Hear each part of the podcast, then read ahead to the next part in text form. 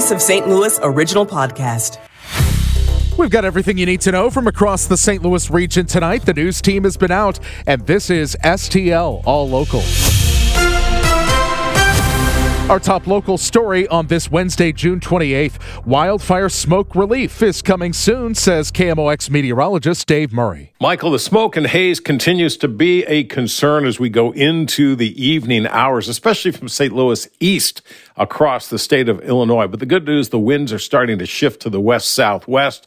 That's going to move this crud out of our area as we head into the holiday weekend. So things are getting better. This is K M O X Health Editor Fred Bodimer. An H S H S Illinois pulmonologist warns of the effects of inhaling all this Canadian wildfire smoke. Doctor Brian Reichert says it can be a problem for everyone, not just those with health issues. Um, respiratory irritation can occur, such as coughing, wheezing, shortness of breath, sore throat. You know, it can decrease the amount of oxygen available with increased smoke inhalation, um, essentially sometimes causing the sensation of breathlessness, dizziness, confusion. Uh, is also prone to irritating the eyes and nose, as well as causing headaches and dizziness. The doctor says you should use air filters indoors, and if you have to go outside, the N ninety-five mask you used during the pandemic can be very helpful when it comes to wildfire smoke. There is more contamination in Coldwater Creek, but this has nothing to do with radiation. Boeing spilled about one thousand gallons of contaminated water into Coldwater Creek Tuesday near Lambert Airport. The federal E P A says they are working with the aircraft maker on how it happened, how much may have gotten into the creek water, and how to clean up the contamination of chromium compounds. The metallic contaminant is not considered very toxic. The spill came from Boeing's on-site wastewater treatment plant, and the company says the release has been mitigated. Shawn Michael Lyle, K M O X News. A trio of ballot measures were filed with the Secretary of State today, intending to ask voters to let local jurisdictions set their own gun regulations. Former State Senator Joan Bray of the group Sensible Missouri says the idea is to give communities local control over how firearms are regulated. We have three versions that uh, we're considering, and we're going to do some uh, research to figure out which one is most likely to appeal to people. One version would limit local control to just the metropolitan areas of Saint Louis and Kansas City. Another covers any urban area, and the third would let all counties make local choices. Bray says they're aiming for the November twenty twenty-four ballot.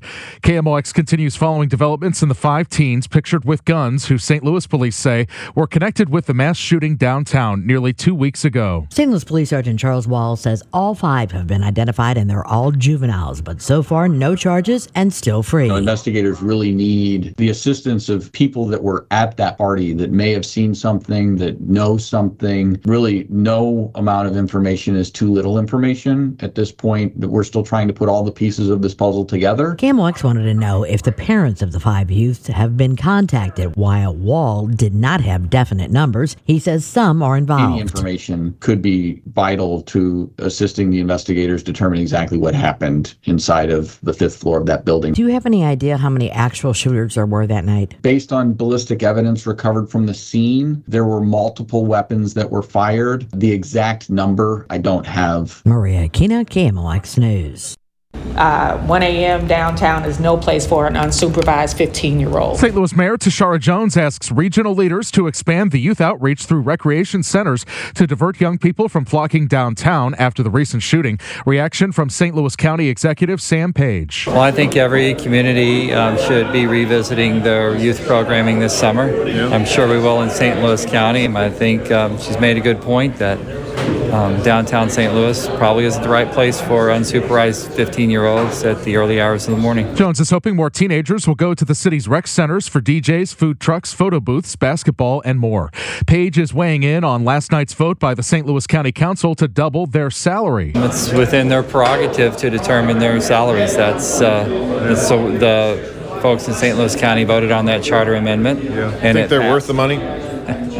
I think they provide an important service to Saint Right. Louis County. Under the plan, which all six council members voted to pass, council member salaries would jump from twenty thousand dollars to forty thousand dollars a year. Starting after the incumbents face their next election, the council chair would get fifty thousand dollars. The K M O X business desk, it looks like there are no plans in the foreseeable future to widen Highway twenty-one in Jefferson County from Hillsborough to DeSoto. Jefferson County Executive Dennis Gannon says the East-West Gateway Council of Governments doesn't see it as a top priority for spending federal highway money. I will just tell you, I go I drive Highway twenty-one twice a day.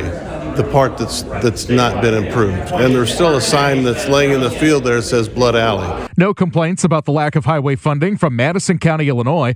Board Chairman Kurt Prenzler says the highways feeding a major warehouse district are good and about to get better. Well, actually, I think we've been the recipient of a lot of good projects in Madison County. Right now, we have the two seventy, the bridge over the Mississippi on two seventy that's been that's being done. That's a huge improvement. Over the past ten years, Madison County has seen thirty million square feet of warehousing and logistics development in the Gateway Commerce area near two fifty-five and two seventy. Well, as we continue on K M O X, it's a big week for the General Motors Wentzville Assembly Plant, fortieth anniversary of the big uh, jobs driver for the Saint Louis Metro, and a tour and a talk about economic development uh, centered around Wentzville Assembly, advanced manufacturing. Joining us right now on K M O X is Greater Saint Louis C E O Jason Hall, also the Executive Director of Wentzville Assembly, Lamar Rucker. Thank you, Jason and Lamar, for joining us. Thank you for having us. Great to be with you. So, Lamar, first of all, I want to start with you uh, for this tour today. What did you show these economic development officials? Uh, and, and just give us an introduction. Remind us, you know, how many jobs, what's built, uh, what's happening in Wentzville.